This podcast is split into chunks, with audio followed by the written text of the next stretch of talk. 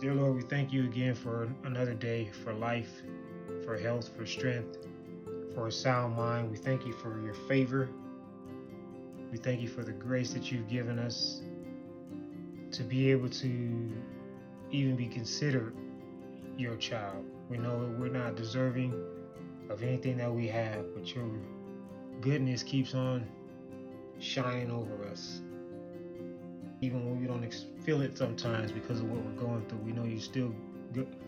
You're still good. You're still God, and you still care about your children. Thank you. We give you the glory and the honor. In your name, Jesus, we pray. Amen.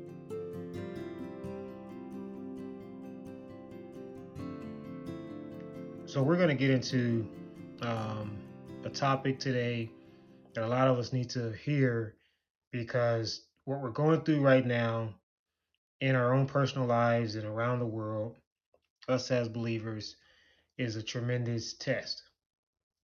We're seeing wickedness on every level, involved in everything from kids to uh, you know senior citizens, whether it's in the public place, the private places, and we need to understand. We need to hear some truth about God's word regarding what's going on in this world. But I want to say first and foremost, uh, it is it is without question that the righteous in this season should be worry free. Absolutely worry free. You know, there's always something that's going to happen in this world because evil still exists. There won't be a time of peace, of calm, or, you know, there's always going to be something chaotic. And even in our personal lives, even in the things that we do, because we are living in this flesh. But when it comes to the destruction that happens around us, the things that fall apart, the the world becomes more chaotic, we ought to be worry free. Because God has made promises that He has always kept, and those promises are still true to this very day.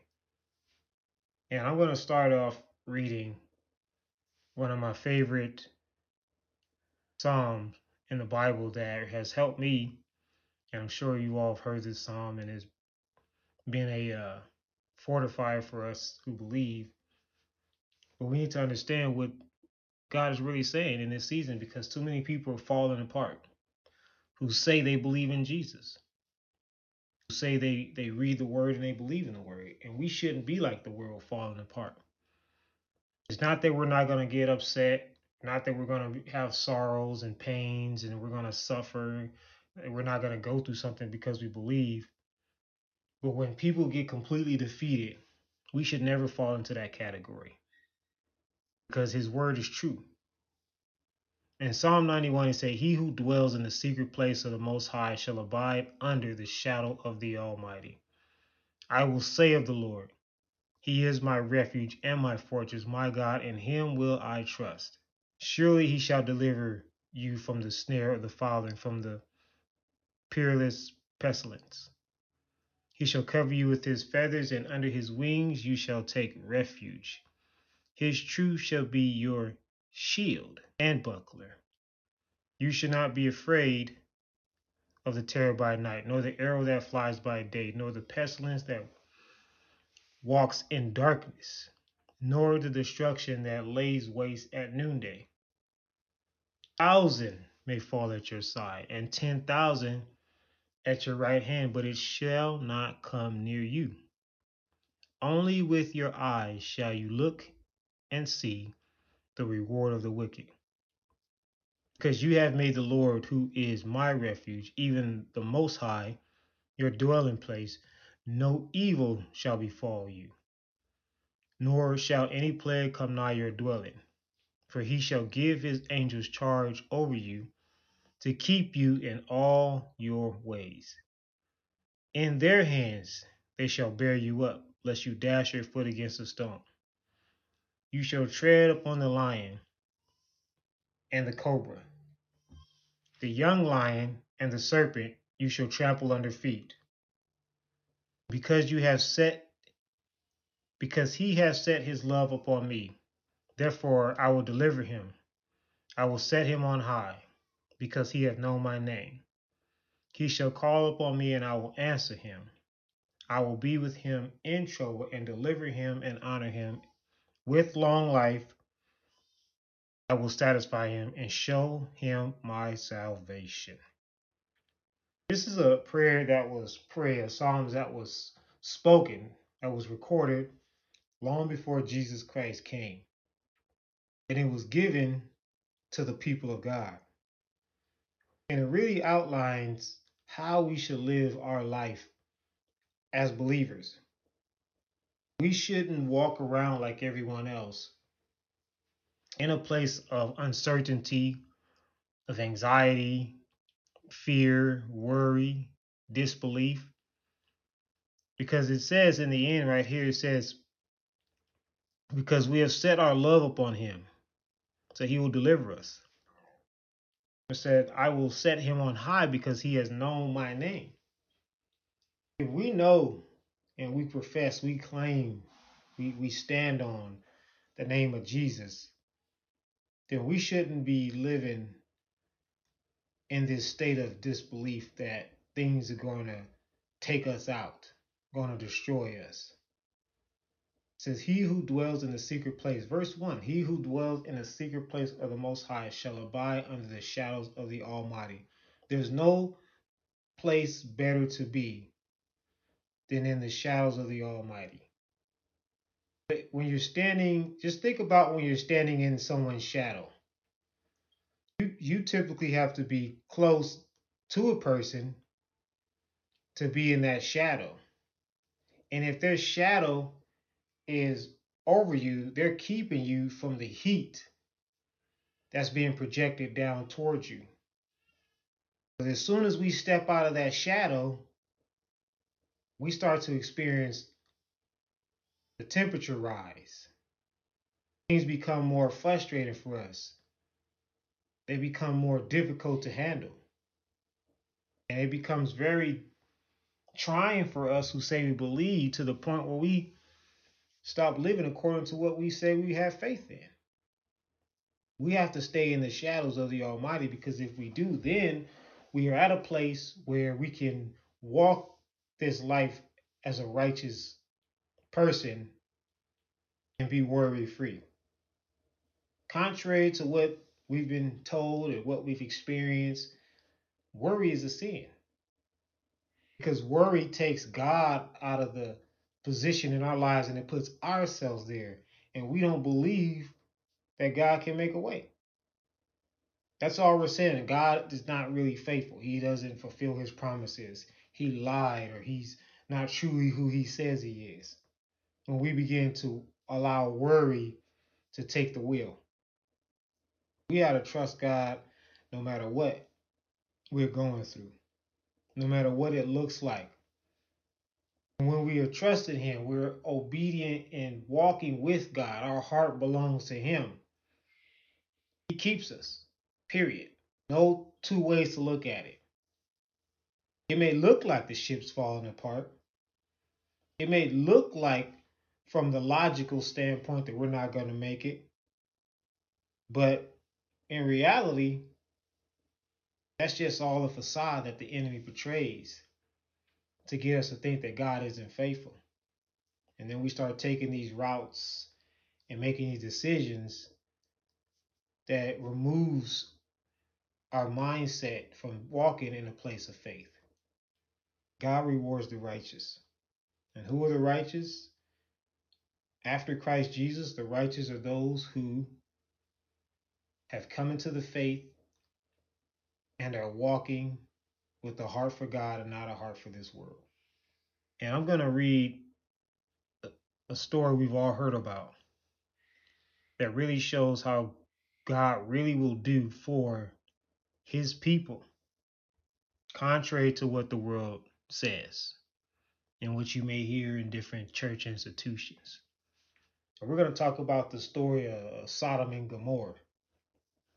You know, it's famous for the fact that there was sexual perversion that happened in this in this in these cities. you know, they're they're famous for they were so disgusting and, and perverted that God destroyed them because of their homosexual lifestyle. But before we even get into what we're going to talk about here, the truth is God didn't destroy Sodom and Gomorrah because of their homosexual lifestyle. He destroyed them because they didn't have a heart for Him. Because they weren't living for God, they were living for themselves. They fulfilled nasty, perverted desires because that was a mind God allowed them to have because ultimately that's what they wanted. We're going to look at this when we get into reading about this story of Sodom and Gomorrah. And we're going to start in uh, Genesis 18 at verse verses uh, verse 22 and, and we're, we're, we're looking at when Adam tries to stand up for Sodom because Adam believes there's some there has to be somebody left in Sodom and Gomorrah that is uh, still righteous, still believes, still trying to live right. Everybody he he doesn't believe that everybody have crossed over to the dark side. You there got to be somebody there, and and Adam, excuse me, not Adam, but Abraham. Abraham is trying to intercede for this city, these people. And in verse 22, he says, Then the man turned away from there and went towards Sodom, but Abraham still stood before God. And Abraham came near and said, Would you also destroy the righteous with the wicked? Suppose there are 50 righteous in the city. Would you also destroy the place and not spare it for the 50 righteous are in the city? Far be it from you to do such a thing as this, to slay the righteous with the wicked so that the righteous should be as the wicked. Far be it from you. Shall not the judge of all the earth do right? So Abraham is got the information that Sodom is getting ready to get wiped out, and he's like, "Hold up, let's look at this right here. If we got at least 50 people here who are still righteous, who are still trying to live holy, will you not spare the whole city for the 50. And here's what the Lord said in verse 26 If I find in Sodom 50 righteous within the city, then I will spare all the place for their sake. So God's saying, listen, I will I will spare the whole city, even though the city is torn up, perverted, they've been crossed over, they're completely unrighteous, living completely against God's will if there's at least 50, he'll save it just for that for their sake. And then uh, you know, Abraham goes on to say, well, what if there's 45? And again, God says, you know, I won't I won't destroy. He said, well, you know, what if there is uh, 40? You know, and then he goes down to 20, then he gets down to 10, and and God basically says, I won't destroy the city if I find at least 10 people who are righteous. Now, I don't know the population of Sodom and Gomorrah, but uh, according to uh, what some researchers say is that it was like a metropolitan city, it was like Los Angeles size. And out of all those people, if there were at least 10 who were righteous, 10 who were trying to live right, God would spare the entire city. So then we go on to uh, chapter 19 verse 1 and and this is when it it talks about how you know it, it gets into a little more detail of how uh, you know rotten sodom has gotten and, and verse 1 it says now two angels came to sodom in the evening and the lord was sitting at and excuse me and lot was sitting at the gate of sodom when lot saw them he rose up to meet them and bowed himself to, to his face toward the ground. And he said, Hear now, my lords, turn to your servant's house and spend the night and wash your feet. Then you may arise early and go your way. And they said unto him, No, but we will spend the night in the open square. And verse 3 says, But he insisted strongly. So they turned in to him and, and entered his house. Then they made them a feast and baked unleavened bread, and they ate. You know, it doesn't say exactly here why uh, Lot was so eager to get them to come into the house, but I, I just believe that Lot really knew what was out there at night. You know what that nightlife people was, you know that, you know what happens in Vegas, stay in Vegas kind of life. He knew that was that was going on out there, so he was, you know, trying to get them to the safe zone, his house. In verse four, before they laid down, the men of the city, the men of Sodom, both old and young, all the people from every quarter surrounded the house. And they called to Lot and said to him, Where are the men who came to you tonight? Bring them out to us that we may know them carnally. Right? And and you know, that's basically they wanted to um, do their nasty perverted thing with these two men. So Lot went out to them through the doorway, shut the door behind him, and said, Please, my brethren, do not do such wickedly. See now, I have two daughters who I have not known, who have not known a man. Please let me bring them out to you, that you may do to them as you wish. Only do nothing to these men, since this is the reason they have come under the shadow of my roof. Now, Lot made a very, very uh, bold statement. He was willing to put his daughters in front of these men because of how wicked these men are and the result of what happened or, or what was inevitably going to happen because of the, the, the perverted life of these men. What was going to happen to the city. And then verse 9, they said, Stand back. Then they said, this one come in to stay here, and he keeps acting as a judge. Now we will deal worse with him, with you, than them. All right. So I'm gonna skip down to uh, verse 12. Before I get there, basically, uh, these men were a bit, or were trying to call the two two men out of the house who were actually angels and they were trying to get them into their nasty lifestyle and uh, they end up getting struck with blindness. Though all of them that was around the house so they couldn't do anything. The angel struck them with blindness. And what happens in this story really shows you how god protects his people. You know there is so much evil going on in this in this situation here in Sodom and Gomorrah. But before God gives the angels the green light to destroy him, the city, he actually not only rescues Lot, but he tells Lot to get all his family members together, gather them all up, and then get out of the city.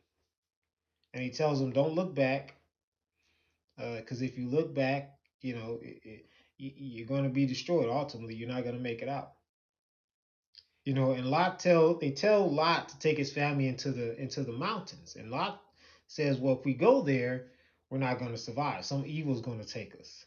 So he asked them. He said, "Well, can we?" Lot said, "Can we go to uh, the city nearby? It's a small city, um, and and the city is is Zoar, in verse 22, and Zoar actually means small or significant." And it was asking to go to a significant place, a place that was not uh, attached to Sodom and Gomorrah, and be able to have a safe haven there for their family. And the angels said, Yes, go, but hurry up. And said, But we can't do anything to this city until you are out. Until you and your family, you and your righteous ones have left this city. And sure enough, they gave the Moses or a lot time to get out. He, he, they got out, and the angels destroyed the city. When we look at what's going on into in the world today, the sexual perversion that exists, it's no different than how the world operated before the flood. It's no different than what happened with Sodom and Gomorrah. History repeating itself is an inevitable thing, right? We we are always coming back to a place where people are just living as they will and have no regards for God. And when we see this evil, more and more things happen around us. We get more wars. We get uh, uh, corrupt politicians. We get all these different things that happen because people's heart runs from God. And they rather run to what they want, their own self, their own flesh. But in the process of this, a person who believes in Jesus Christ, who reads their Bible, who attends church and fellowship with other people, they can easily, especially today, now than ever before, can open up a, a social media app or click on a news channel and see all the things that God does not like the unrighteousness, the wickedness, the wars, the famines, the the I mean human trafficking, you name it, and they can see it, you know, it looks like it's devastating. The pestilence, sicknesses. And you feel like it's you can easily it can easily feel like it's gonna hit you. It's coming your way. That you're you're next on the list, or it's coming to you soon. Gas prices going up, the economy, all these different things are happening, and we can look at it and say, "Man, that could be me. I could be next." But this is that's exactly what the enemy wants us to do. He wants us to completely disregard Psalms 91. To start stepping out of the shadow and making decisions to uh, you know, prepare ourselves or try to stop what's coming or whatever the case may be. And we're going in a completely opposite direction of the will that God has for our life. Our eyes should stay on God and his promises, his word. You know, Sodom was destroyed and Gomorrah was destroyed, but Lot wasn't terrified. His concern was, well, city's going up. I just don't want to go to the mountains. Can I go to the city nearby? And because he was a righteous man and he and, and, and he found favor in God, God granted what he wanted. He not only saved him from the city that was being destroyed, but he granted him his his own opportunity, his own desire to go to a place that he wanted to go. And then you look at what uh, Abraham asked God for. He, he he went from 50 down to 10 and said, if you got at least 10 righteous people in the city, he won't destroy it. But at the time it was being destroyed, you know, all the Bible says that every person from all quarters of, of the city came to Lot's house seeking those angels. So there was nobody left righteous in the city other than Lot and his family members. That was it. So in this present time that we're living in, and this wickedness is going, you know, people are all like, well, what if, what if Russia launches a nuke, or what if another country launches another nuke, and all this other kind of stuff? It doesn't matter. Nothing that they can do can stop what God's word says. He will keep his people. He cannot lie. And he's proven this from Genesis to today if we ever feel like God isn't keeping his word, that's that means we've turned our ear to the enemy and we're starting to believe what he is saying. God will keep you all the way up until your final day, your final hour. But here's the thing He's keeping the righteous, not everybody. Those who are in right standing with Him, those who are walking by faith and not sight, those who are led by the Spirit of God and not the flesh. Those are the ones that he's keeping. And know this, he didn't say he's keeping the perfect. He didn't say he's keeping the ones who are without flaw. He said he's keeping those who are in right standing, who has a heart for him.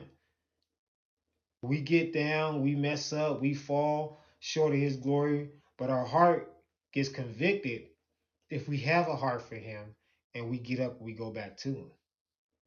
You'll never find a single time in the Bible where those who uh, came back to God was denied. So yeah, the world is facing all kind of turmoil, falling apart, wickedness on all, every front. You know, the school system is, is just ridiculously th- falling apart more than ever before. They're teaching kids it's okay to uh, change your sex. It's okay to wake up one day you want to be a girl, want to be a boy. You know, you have laws in certain states now that it's okay. They don't even prosecute for a statutory rape. You know, and and if you look back over history, that's when God got fed up and said enough and wiped out cities. He wiped them out. He destroyed people. He gave them a chance to change. They refused, and he destroyed. But every time he did it, it wasn't through uh, some type of system or whatever the case may be. It was through his fulfilling his promises. But know this the world will not be destroyed while the believers are on this planet. It won't be. That's his promise. He said in his word that he's not appointed us to suffer wrath. Wrath is coming. It's being fulfilled as we speak. You look at the world today, the first step to God's wrath, the first stage is spiritual blindness. And then after that, you know, we do what we are called to do. We go and we preach the gospel. We tell people to repent. We contend for the faith. And when, as the Bible says, the gospel, this gospel, this word has been preached to all nations, said then the end will come.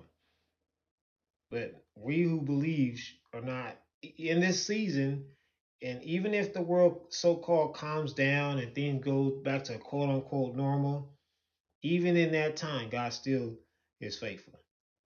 And he'll still keep us.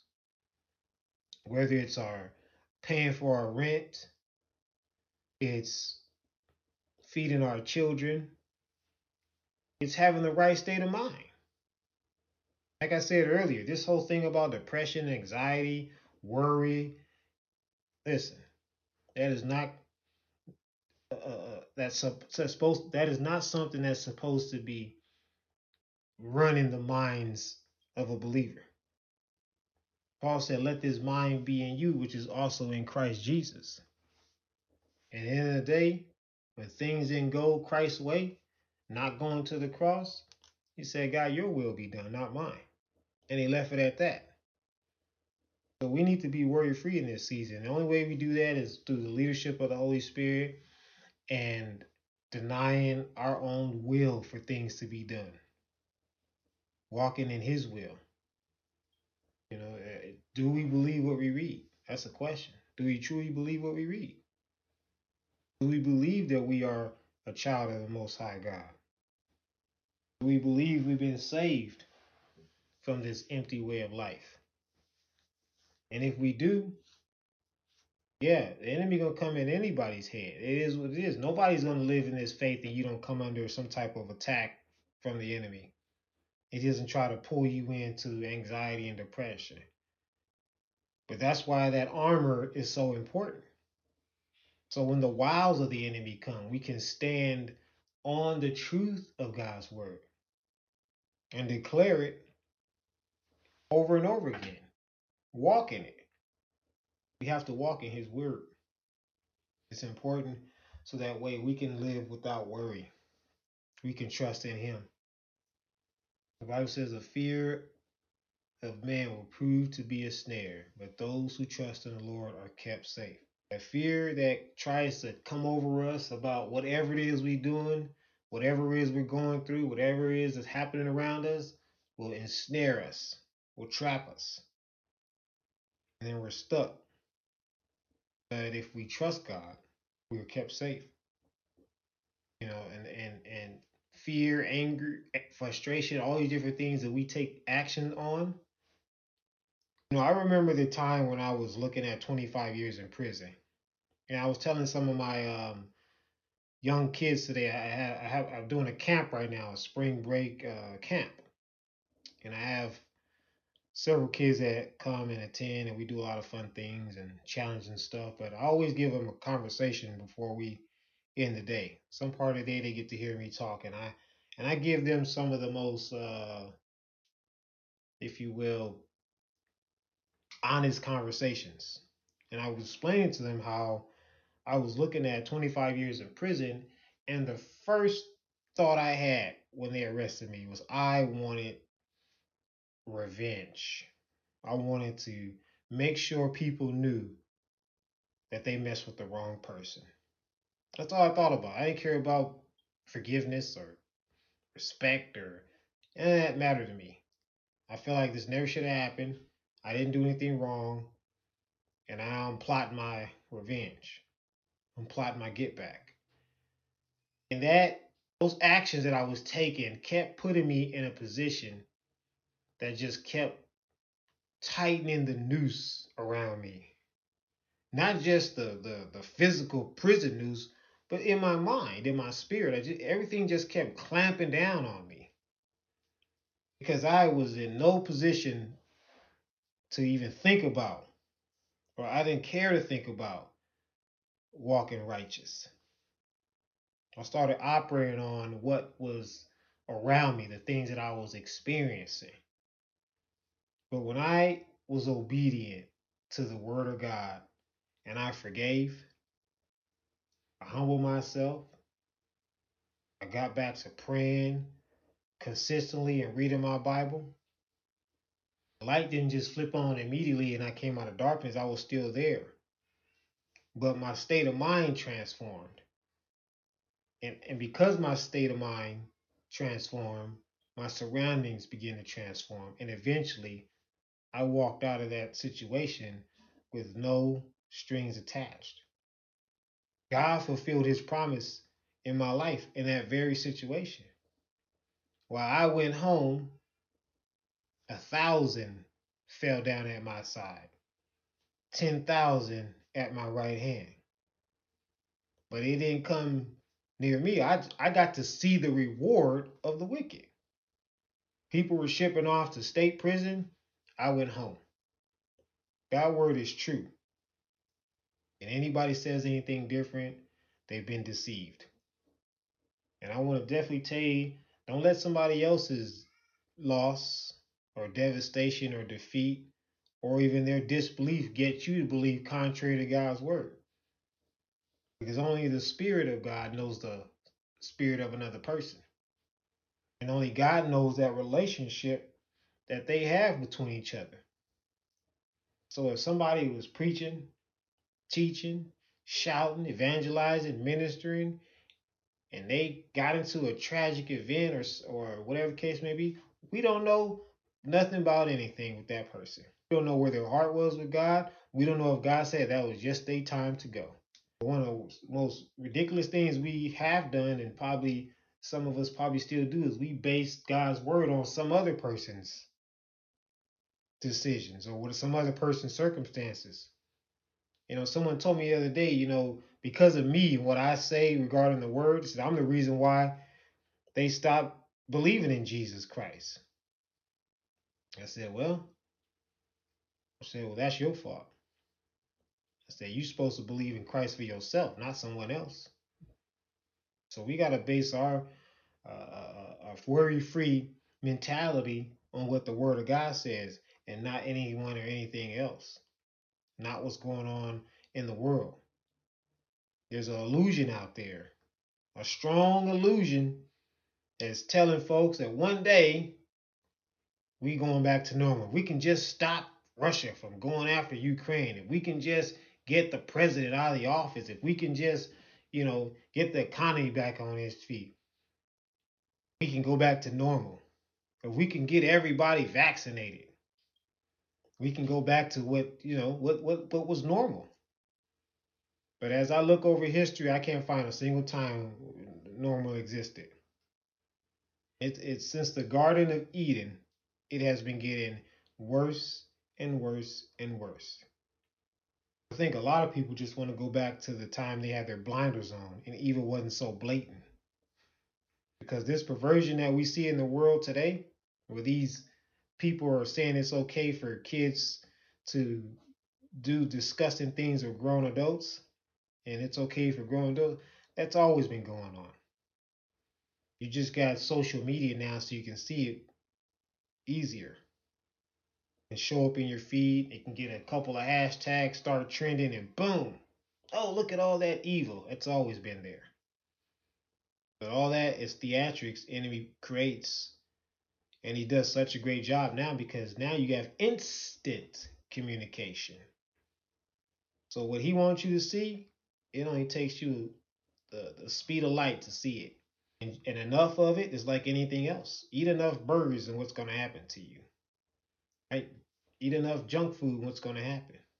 Well, we consume enough of what the enemy's doing on during the news and social media.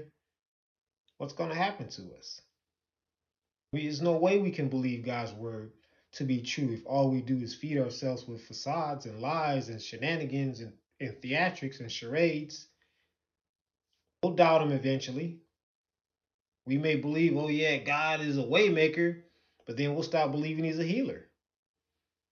Oh, he he he he he'll provide for us, but but he can't give us peace.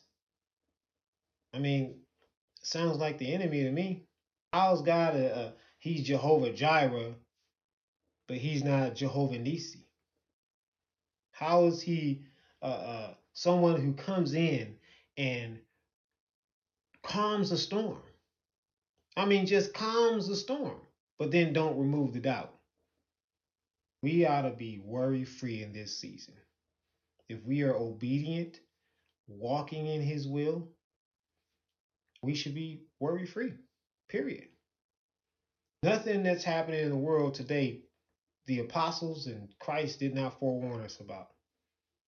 And even before any of the apostles were picked and Christ Jesus walked the earth, Isaiah talked about it, Daniel talked about it. But we are letting ourselves get thrown side to side and up and down and in and out because we're listening too much of what the world is saying and not what the word has already declared. We need to get back to dwelling in the shadow of the Most High. And we need to stay there. It's a difficult thing to deal with the loss of a loved one. But even in the loss of a loved one, we shouldn't lose our faith. We we always gonna go through it. Paul, said that anyone who desires to live a godly life in Christ Jesus will suffer persecution. We will go through it. Some people are gonna persecute you and they don't even know they're persecuting you. Just because they on the enemy's team, they think they're doing the right thing. Oh, I'm sorry, I can't help you out with that. You know, it's just the company's policy. Oh, I'm sorry, you know, we've already gave you enough extensions. Or I'm sorry, you know, they don't even, they, they're just doing whatever the enemy told them to do. They don't know. Oh, that's just logic. That's the way the world operates. Exactly. It's not how God operates. Could you imagine if God showed up today and said, you know what, you know, we gave you enough grace. I've given you enough favor. Sorry, can't give you any more. There would have been another world after Noah. That'd have been it. Let's be worry free in this season. Let's go to the Word of God and apply that word. You know, I was talking to one of these, uh, I want to say this young man is probably 11 years old. And I'm always asking these young these young kids questions. What does this mean? What does that mean? I said, what should we do with things we can't control? Things that we can't fix, problems that come up against us. Maybe we create the problem, maybe we did it. But what should we do? And he didn't know specifically what to say, but I understood where he was going. He said we should apply the Bible. I said, Really? What do you mean by that? He said, Take the Bible and apply it to the problem. Coming from a 10 year old kid, it was, it was, you know, powerful. And he ain't even, his, this young man haven't had to pay rent yet. you know, he hasn't had to uh, deal with a bad marriage. He hasn't had to deal with, you know, other kind of expenses or trying to get a job. But he said, I asked him, when things hit us and we don't even know what to do, he said, take the Bible and apply it. And that's what we need to do. The economy fall apart. What does God's word say about that for the believers? Sin is surrounding us, perversion is surrounding us. It has guided itself into the churches. There's churches now who fully support the wickedness of this world. It's not, well, you know, we gotta love everybody. It's not, not even that. They're saying it's okay. Live that life. Do that. We support you. God is good. And everything he said is happening. So we ought to take his word and, and attach it to those situations. It's not it, it does us no good to complain about anything. And and remember the word of God tell, tells us that life and death is in the power of the tongue. When we say statements like, well, you know, I'm just so tired. I can't stand this person. They get on my nerves. This uh, I'm this stuff right here is just killing me. I'm sick of this. The life and death is in the power of the tongue. So what we ought to be saying is what the word of God says. In every situation we come up against. And make that decision every day to be led by this Holy Spirit so we'll know how to navigate through the wickedness that surrounds us.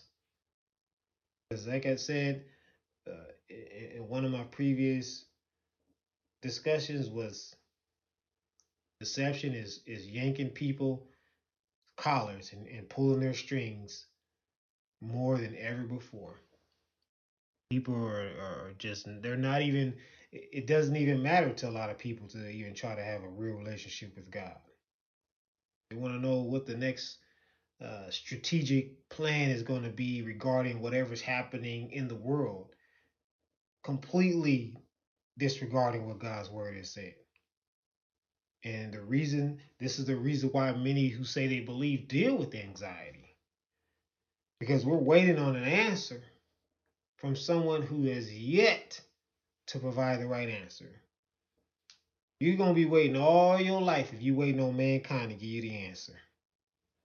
They still ain't found a cure for nothing. They haven't. They pull you into these treatments, they pull you into these systems, and you're still waiting on a cure. Or you're going to the therapy sessions and it's every Tuesday at 7 o'clock, and you don't get what you're asking for. It was never designed for you to get cured. It was designed to make sure you keep coming back. And hopefully that anxiety and that fear can keep pulling you in. So they can keep treating you. And they can keep getting paid. And you could keep half believing God.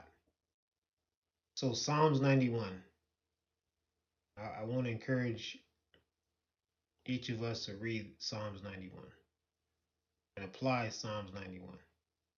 Because David really outlined who we are and what we ought to do if we say we believe, and how we should handle the things that come our way. We should be treading on the enemy. We shouldn't be under him. He shouldn't be backing us in a depression depression corner, an anxiety corner, trampling and treading on the enemy. That's what he says. So, be encouraged and it's only through the word of God that we can actually have that true encouragement. Not that temporary five minute, oh that was great, TD Jakes type thing. I'm talking about that that encouragement when all the music stops and the lights get dark and ain't nobody saying anything positive. Here come the enemy. So know that we who are believers that we walk in this faith that we are called to be fearless and worry free. That we're not supposed to be tossed by all that's happening in the world, that God's word has already been fulfilled, regards to what we experience. We have to stand on that, know this to be true, and walk this life in the will of God and not according to the waves and the wind that the world is producing.